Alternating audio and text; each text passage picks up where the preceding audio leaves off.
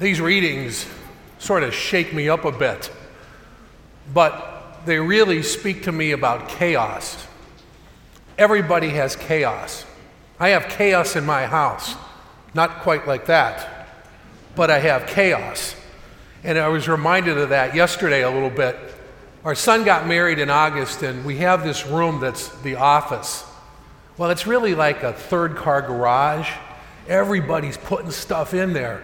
And I walked into it two or three times in the last several weeks, and I look around and I go, oh, I can't stand this. And it plays with my head, right? You see all this stuff laying around. You don't know what to do with it. So, yesterday was the morning I'm going to tackle the chaos in this room. What does chaos do for us?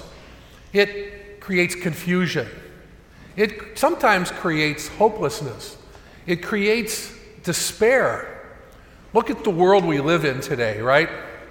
Everything you read, I mean, everything you read, there's chaos and confusion. Things are out of control in some degrees. I'm a Pittsburgh Steeler fan, right? And that game on Thursday night is beyond comprehension. It's beyond comprehension how a sport can get so out of control that a guy hits another guy with a helmet. Despair, confusion, really frustrating. Look at what's going on in our government. Look at the wars around the world. There is confusion and chaos. There's frustration. It creates despair. It creates hopelessness. But there is hope. There is hope in the Lord Jesus Christ. There is hope in our faith in Him. There's hope because we believe in Him. Why are we all here today? Because we believe in Christ. We believe in God. That's hope. That's perseverance, as Father said. If we persevere in what we believe, if we persevere in the God that we love and the God who loves us, if we persevere in following what Jesus taught us, there is hope. There is light. There is no chaos because He keeps us focused. That's what we're really called to be about, right? Our baptism, each and every one of us has, has experienced, calls us to live as disciples of Christ, calls us to live as the instruments of God and Jesus in the world, to go out and help, to go out and give peace, to give love, to create calmness and not confusion. If we do that, we're living what God calls us to live, to be His children. And that's where we come in, because love and peace and light start with us. They start right here, they start every day with every interaction. Now, none of us are perfect people.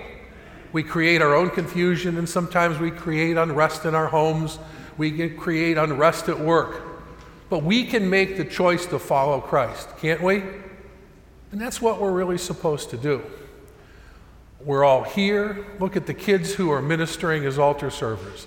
They're creating peace and love by being a minister of Christ at this Mass. Our proclaimers, they're creating peace by proclaiming God's Word. Look at our Eucharistic ministers that you'll come to in a few minutes. They're creating peace by giving us the food for the journey, the food of our spiritual life, the body and blood of our Lord Jesus Christ. So, amongst all the confusion and frustration in the world, there's hope and there's light. Our call is to follow the words of Jesus Christ. When you do come to communion, to receive that spiritual food, ask the Lord to transform you. Ask Him to come into your heart, your mind, and your soul so that you can be the instrument of love, light, happiness, and peace to everybody you meet, to your family, to your friends, to your neighbors, your coworkers, and amongst all of us because we create the peace and love in the world.